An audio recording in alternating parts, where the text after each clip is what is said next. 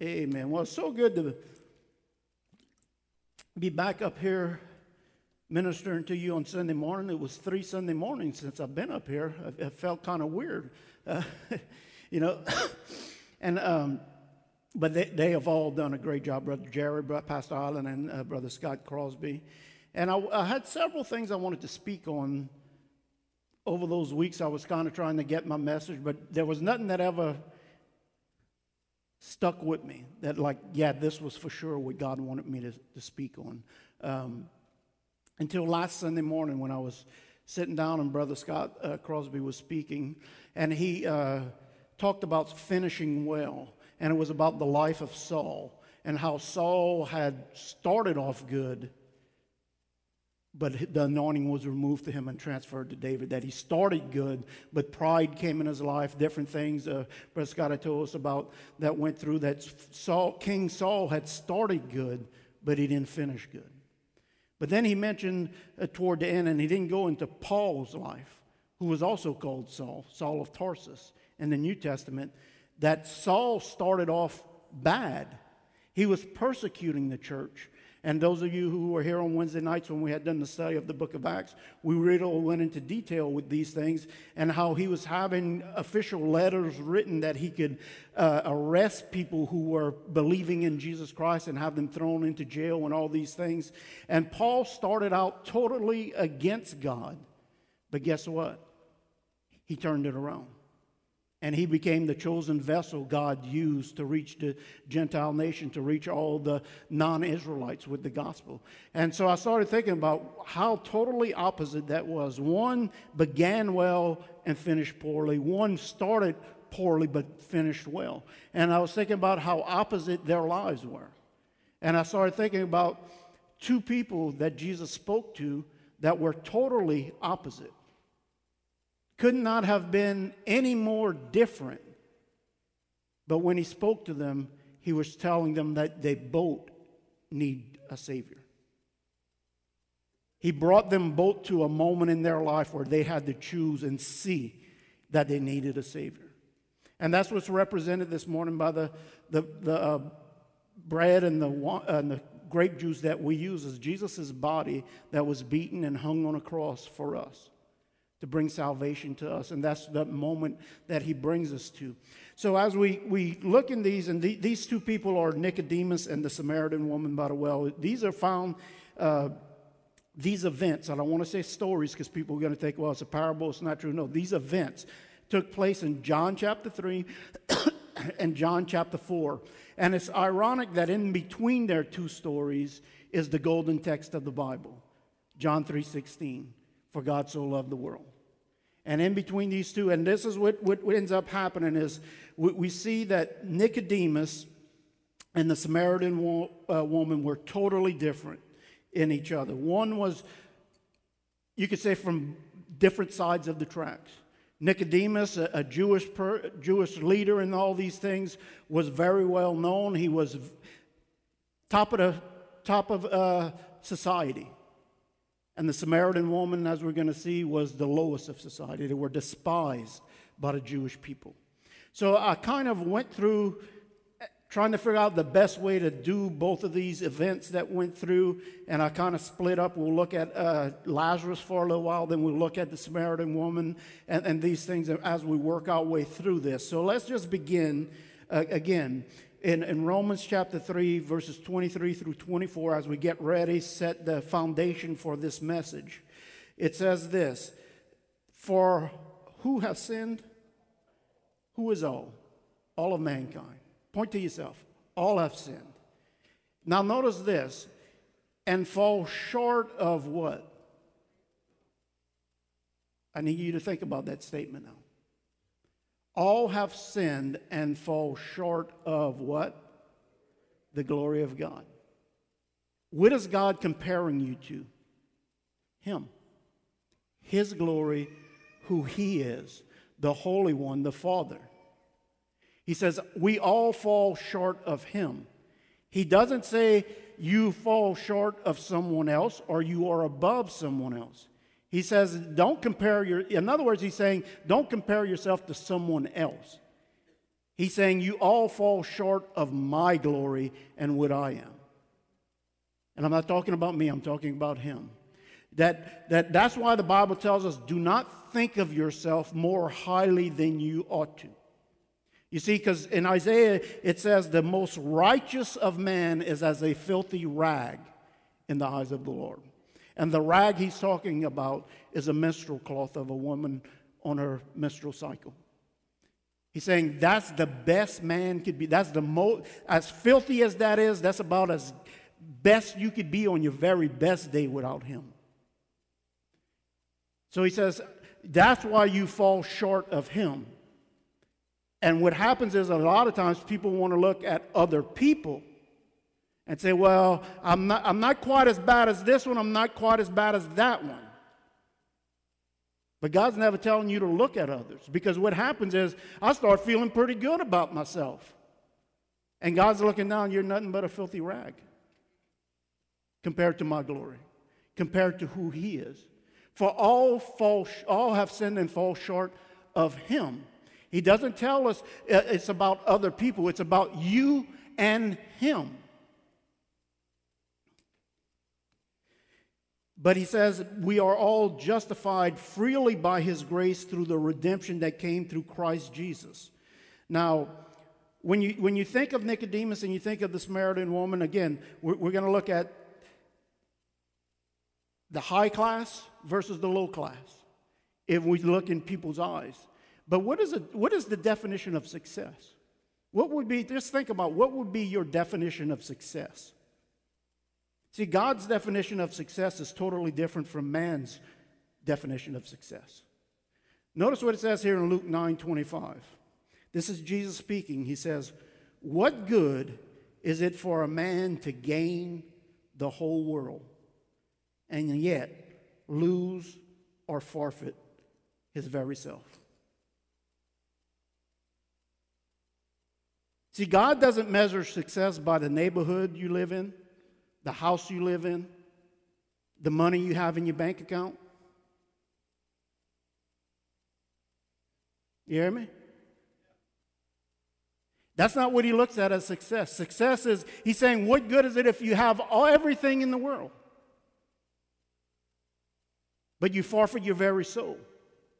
Success to God in this world is being a believer and sharing that with other people and making other believers. That's what success is. We, t- we take it and, you know, oh, oh, this and where you live, this and that, what kind of cars we drive. Oh, they're so successful. No, they're not. God says it's not worth anything. The only thing that is of value to Him is a relationship with Him, that you don't forfeit your very soul. So here we go. We, we have Nicodemus and we have the Samaritan woman. And you'll notice on your paper, I have some little parentheses. I think that's what you call them. I wasn't good in English. That's parentheses there that would have open space.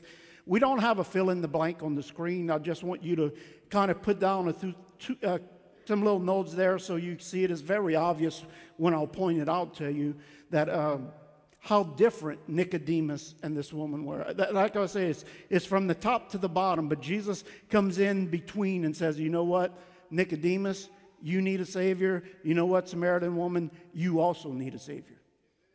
Okay? So let's look. Excuse me. John chapter 3, verses 1 and 2. Now there was a man of the Pharisees, circle Pharisees, named Nicodemus. Now, that little parentheses on the side, I want you to just write down a, a note that reminds you. Notice that he's actually called out by name here. In the Bible, it, it uses his name, but this poor Samaritan woman, it never even gives a name. But this is what I want you to see how the, the separation of people and different things there, Jesus says, you both still need a Savior. He says, he says this Now there was a man of the Pharisees, and what I want you to understand, let me, let me quickly say this. The Pharisees get a bad rap a lot of times. I want you to understand, those of you that were here for the study of the book of Acts, we've seen in the book of Acts where it said that many Pharisees and priests came to believe in Jesus. You know, when a lot of times we think about Pharisees completely evil, do you know they were actually doing what God wanted them to do in the beginning? The Old Testament, they were the teachers of the law. The, the nation of Israel, God was God over and, and showing them uh, God's law and all these things. They were to follow God's law, but God's law doesn't save and take away your sin, it just exposes sin. God was showing everyone how much human beings sin and need a Savior. And so the Pharisees were actually doing what God wanted them to teach the law to the people and try and have them follow. But they even went further that they took the Ten Commandments, and I forgot the name of the book that, that they wrote, the Pharisees, that, that the, uh, the commandment that even says, uh, uh, honor the Sabbath. They actually wrote a book about honoring the Sabbath. They wanted to make sure they were following God's law so much. And I think it's over 20 something chapters they have on just that one thing. How do we honor the Sabbath? That we can't work on the Sabbath because God said to rest on the Sabbath. Now, so they, they wrote in their book, and part, reason I, I, I, I like this part is because we're going to find the woman at the well and uh, one of the things in their book was that on the Sabbath, to honor the Sabbath, you could not work, so you could not tie a knot in a rope. If you went to a well, you needed a drink of water. If you tied the knot in the rope, they said, We may be working. That may be considered work, and God might not want us to do this. They took it to the extreme. And they said to themselves, I could live a day without water. So tying a knot in a rope would be against God's law because I'm working and I really don't need to. But then on the other side, you could tie a knot in your garment to hide your body it, so you're not exposed. You see, you could tie a knot to do that to put on your clothing like a bathrobe so you're not walking in public with the open mat robe. But you can't tie a knot in the rope to draw water because you could go a day without water without dying. They, listen, you think mom and dad was strict? These guys were strict. And they, and they tried to follow the laws, but guess what? They can't. We, we all can't. But this is what I'm saying is the Pharisees, people just want to throw them off and oh, they were evil. No, they weren't. They were trying to follow God's law. But they just realized they can't. And when Jesus came, that many of them believed him, and this is one of them, Nicodemus, that uh, came to follow Jesus. But we, we always want to lump them together thinking that they were just evil. No, they weren't. They were trying to follow God's law. And, and again, I always try to put myself in their position when they were doing what God's law came and then this guy shows up. Are you going to believe him? You know, I don't know. You know, if someone strange would come in and, uh, hey, I'm Jesus here, right? We'd have our doubts. You got, you know, they knew a Messiah was coming, but they didn't know when. So we see this. Now, a man of the Pharisees named Nicodemus, he calls him out by name. He says, a member of the Jewish ruling council. Now, so he was a ruler, he was part of a ruling council. He was up there on the ladder of success. It says, he came to Jesus at night. So I want you to realize he, he came at night, so that next parentheses you could write, he, he comes at night. Because uh, the Samaritan woman ends up showing up during the day. So here's our introduction. We see he's, he's, a, he's a ruler of the Pharisees, and he's called out by name, and he comes to Jesus at night. Now, there's two things that people believe about him showing up at night, and could be true. Some believe that he went at night so no one else knew. You know, some of the other ones that would be against it. But there's also a, a, belief that he went at night so he could spend more time with Jesus. That it wasn't in the busy bustle of the day that he went that he could actually sit and have a good conversation, which he did. So let's begin. Let's look at the introduction of the Samaritan woman. Here we have the, the uh, ruler, the Pharisee, it says this in John chapter 4, and this is verses 4 through 9. I know your paper says 4 through 7. It says this Now he had to go through Samaria. Now I want you to understand this. This is Jesus it says he had to go through Samaria. I'm going to explain for a minute here. The Samaritans were people despised by the Jews. Okay, Jesus was Jewish. Okay, people would not, Jewish people would not go through Samaria. They would actually walk around, take other paths, because that's how much unclean and dislike there was between the Samaritans and the Jewish people. See what had happened one time, Israel was taken captive, and, and all the rich people went. They had a few poor Israelites that stayed, and these became Samaritans, which they ended up to survive. They married uh, outside the Israelite uh, community type things, and they were things happened there. So the Israelites thought of them as, oh, you're impure, you're unclean. The Jewish people thought that. So, but why does it say he had to go through Samaria?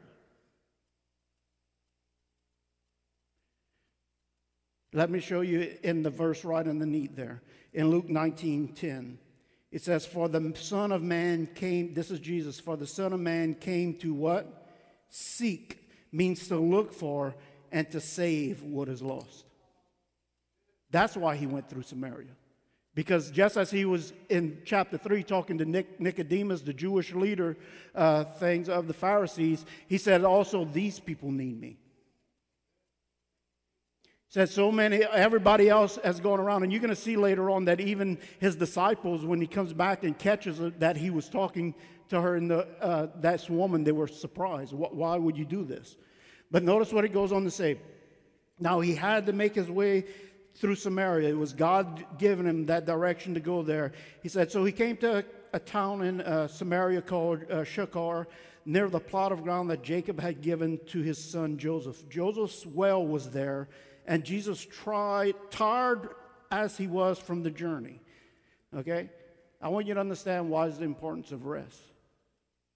Even here it says Jesus was tired, that Jesus needed to rest.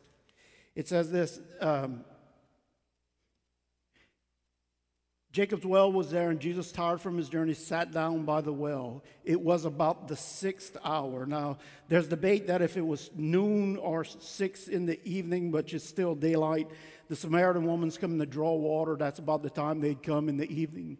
So we see that Nicodemus approached Jesus at night. She finds him in the day. And I want you to understand on both of these, it wasn't both, it wasn't both coincidence. They just so happened to bump into them. Jesus was there to intervene in their lives. You hear me? There's God moments, God appointed moments in life. He says this now, um, when the, notice what it says, when the Samaritan woman, that's how it refers to her. Notice for Nicodemus, they say a, a, a ruler of the Jewish ruling council, a Pharisee, Nicodemus, but then her is just nameless. A Samaritan woman pointed out by her nationality, a Samaritan who was despised by the Jews, a nobody. And it says this When the Samaritan woman came to draw water, Jesus said to her, Will you give me a drink? Now, his disciples had gone into town to buy food, but notice this. Jesus says, Will you give me a drink? And notice what the Samaritan woman says to him You are a Jew and I am a Samaritan woman. Just in case you didn't know this, Jesus, you are a Jew and I'm a Samaritan woman. How can you ask me for a drink? For Jews do not associate with Samaritans. She's saying, You may not realize I'm a Samaritan woman. You, you, I'm filthy to, you, to the Jewish people, I'm despised by the Jewish people.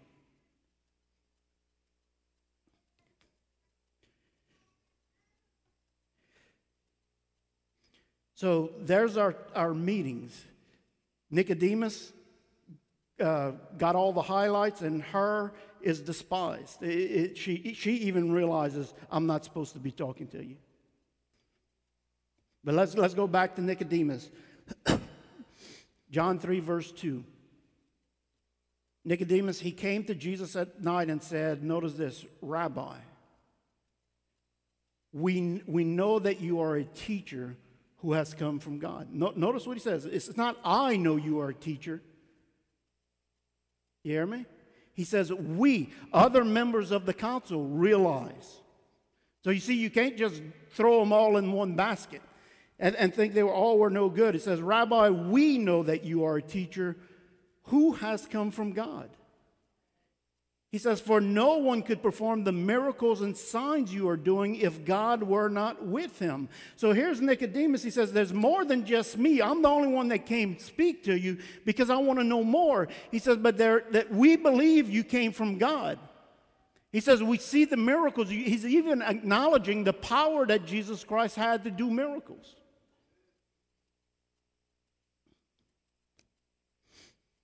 In reply, Jesus says, now this is where we go. He says, I tell you the truth. Circle that. I tell you the truth. And this is what I want you to always realize. Jesus always told them, I'm telling you the truth. You know why he's saying, I'm telling you the truth? Because he realized they probably would not believe him or would not understand him. And he's trying to lay the foundation saying, I'm telling you the truth, whether you believe it or not, it's truth.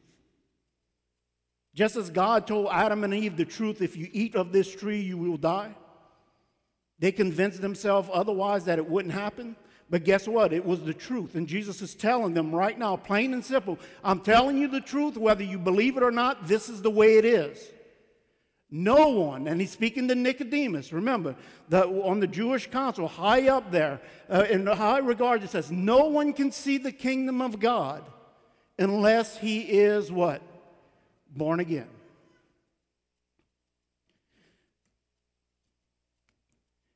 And this is Nicodemus' reply, trying to get with his intellect. He was a very smart man, and he can't understand the statement. He says, How can a man be born again when he is old? Nicodemus asked. Surely he cannot enter a second time into his mother's womb and be born right? So he wasn't even grasping where Jesus was coming from about being born again. So Jesus begins to explain him to him. Jesus answered, there's those words again. I tell you the truth. No one can enter the kingdom of God unless he is born, and notice what he says of water, circle water, and of the Spirit. He starts to distinguish the two types of birth. In verse 6, he says, Flesh gives birth to flesh. Circle that. That is talking about the water. How many of you know, if those of you that had babies, what happens? The water breaks, and here comes the baby, right? That's what he's talking about the water and spirit. That there's a natural birth, flesh gives birth to flesh. Water gives water, he says, and then this, he says, but the spirit gives birth to spirit.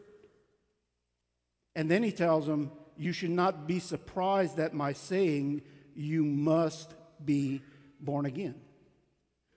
Now, this next statement, I just want to explain to you, it could get a little confusing, but the same word in the Greek that is wind is pneuma, wind and spirit is the same Greek word, and this is what it's using here. Speaking of wind and spirit, says this Jesus says, The wind blows wherever it pleases.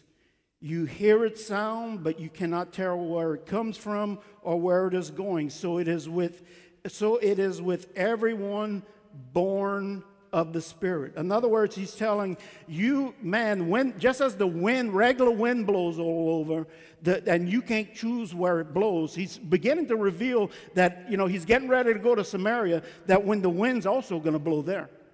It's not man that controls where God's Spirit blows. It's not man that controls or decides who's born again and who doesn't get to be born again. It is the Spirit of God.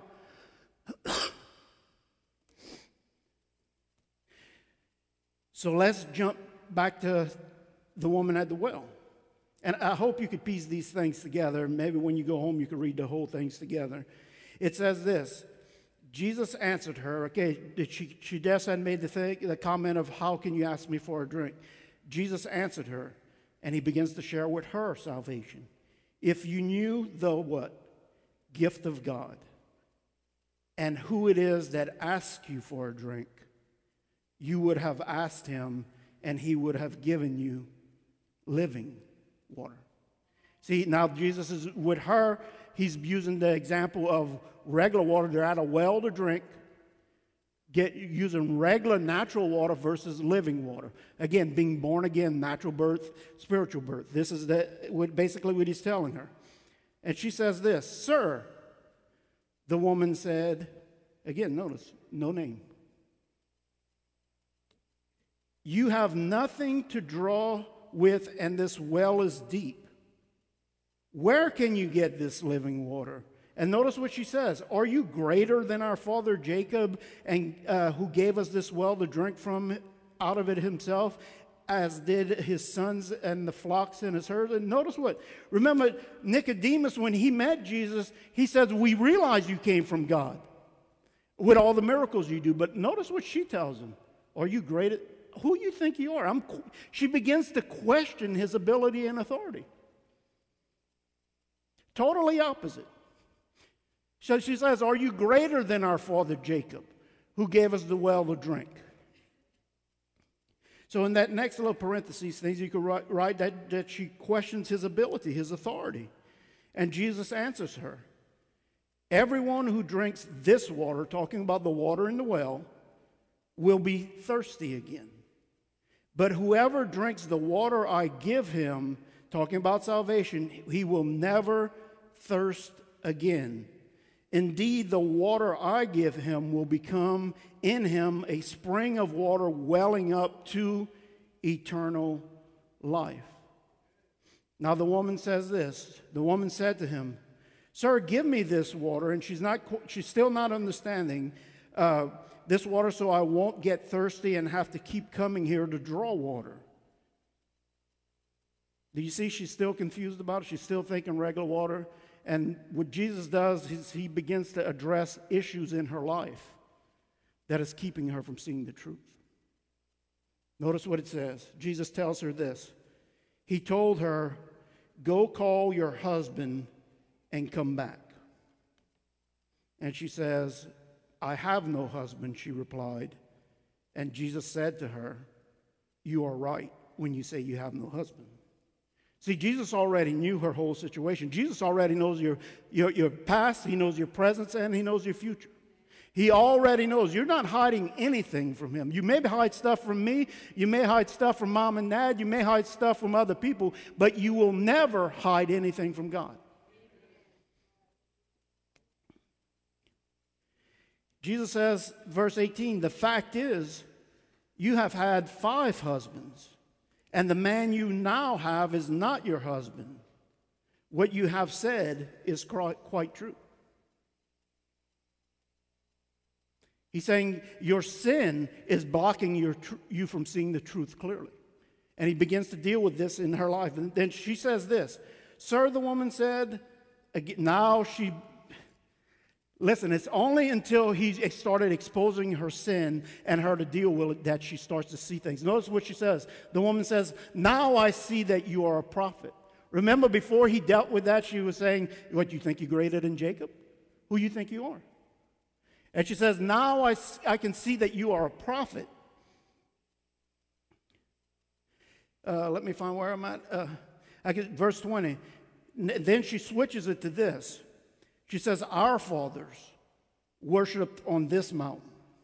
Okay? The Samaritans, they still believed in God. And she says, We worship over here because we're not allowed in Jerusalem. We worship here. And she's saying, she tells them this We worship on this mountain, but the Jews claim the place of worship is in Jerusalem. And she's asking, Where should we worship? Should we worship here or should we? We can't go to Jerusalem. They don't allow us. We're Samaritans. And he answers her this. And again, what he begins to explain to her is about salvation. Jesus declared, Believe me, woman, a time is coming, which was getting ready to, and he begins talking about uh, him going to the cross and his resurrection and salvation coming. A time is coming when you will worship the Father neither, and notice what he says, on this mountain that y'all worship now or in Jerusalem. He says things are about to change. Things are about to change, he says. You, he says, You Samaritans worship what you do not know. We worship what we do know, for salvation is from the Jews. But this is what he says in verse 23 Yet a time is coming, and has now come when the true worshipers will worship. And what he means by the true worshipers, that the time is coming, that the true worshipers will worship, he's talking about that those who believe in me, that I have died for their sins and going to be resurrected, those that put their trust in me, those are the true worshipers because the Holy Spirit will live inside of them. And it no longer will be, you got to go to this mountain to worship or you got to go to Jerusalem to worship, and that's the only place to encounter God. He's saying God will be with you. Christmas is coming, right? He is to be called Emmanuel. God is with you. That you're, you're, when you give your life, he, he's telling her that these things are, are changing. Everyone must be saved. He says, The true worshipers will worship the Father in spirit and in truth, for they are the kind of worshipers the Father seeks, those that are born again. Verse 24 says, God is spirit, and his worshippers must worship in spirit and truth.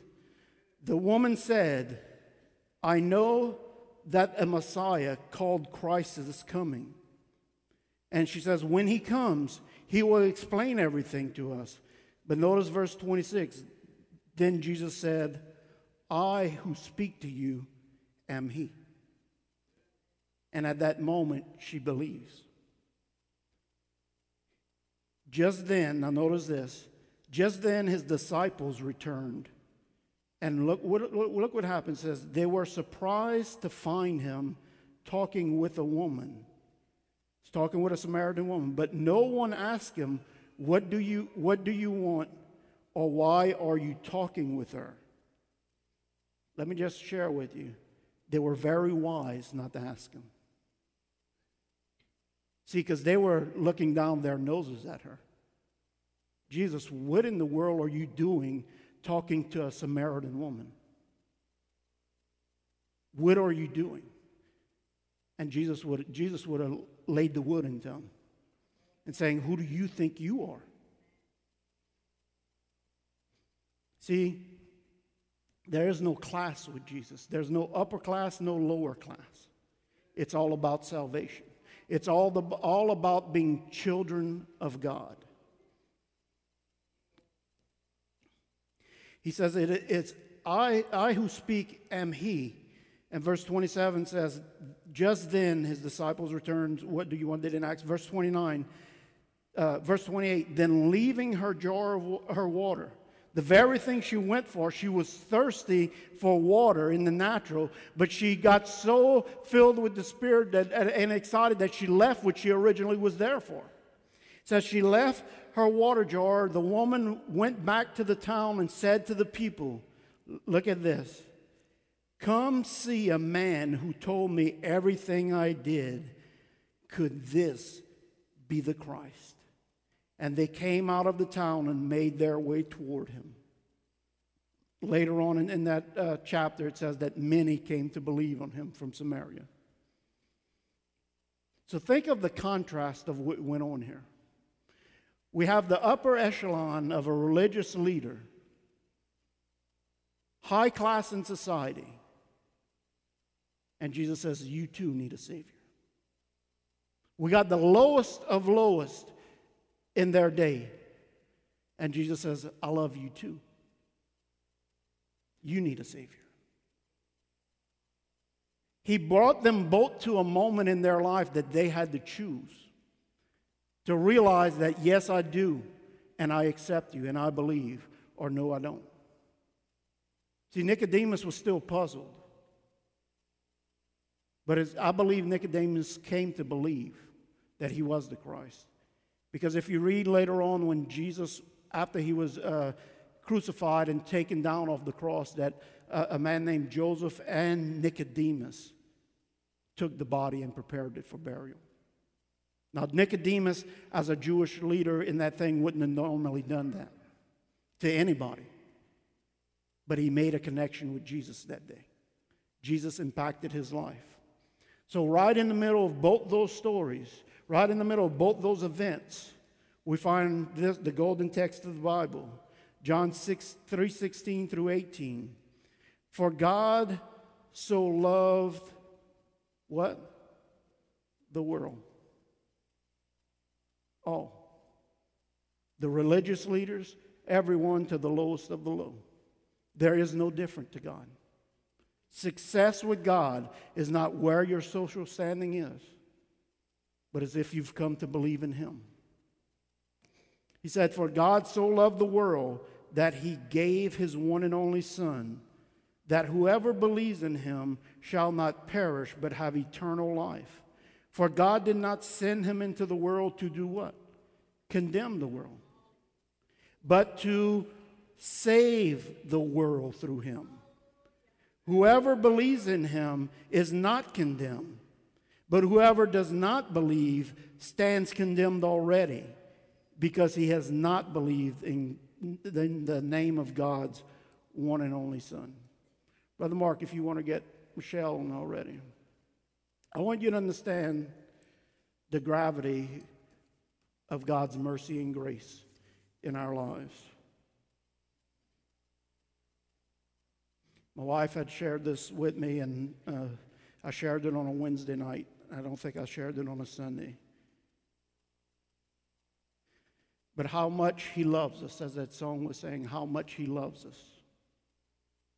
Let me tell you, show you just a glimpse of God's mercy and grace, what it is, and how deep it is. I want you to think if you have a child, how would you feel towards someone that killed their child. That purposely killed your child. You see, Jesus, God so loved the world that he gave his son. You know what held Jesus to the cross? It wasn't nails, it's my sin, it's your sin. Jesus died because of me. Jesus died because of you. But God is rich in mercy that He says, and He looks down, He says, I know my son died because of you. Because of your sins, He took your place. That while we were yet sinners, Christ died for us. But He says, I don't want to hold it against you. My mercy is coming against you. You deserve death, you deserve punishment for what my son went through. But he says, I don't want that. My mercy says, I forgive you of that. My mercy says, not only will I forgive it, I will expunge your record. I will take it away and wipe it clean. That's his mercy, what you deserve. But let me share his grace, which is another level. His grace says, You killed my son, but guess what? I love you so much, I'm inviting you to come in my home now. And he says, Not only am I inviting you in, in my home, everything my son has, I'm giving it to you. That's grace. His mercy keeps us and says, Oh, I forgive you. But grace takes it to another level where he says, you, You're the reason my son died, but you know what? I love you so much, I'm going to give you what was his. Come into his room, it's yours. Look, as a human being, I can't do that. We can't do that. We can't see going that far. That as because he's seen his son on the cross and he's seen us spitting at him. And don't say it's not us that spit at him. That's just an example of how humankind treats. When we willingly choose to sin in these days, that's spitting at him on the cross.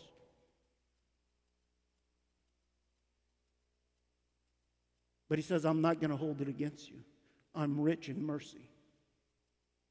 He says, but not only that, I'm rich in grace. I want you to be a co heir with my son. I want you to share in his resurrection. Everything he has is now yours. You're the reason he went through everything he did. I should hold it against you, but I don't because I love you.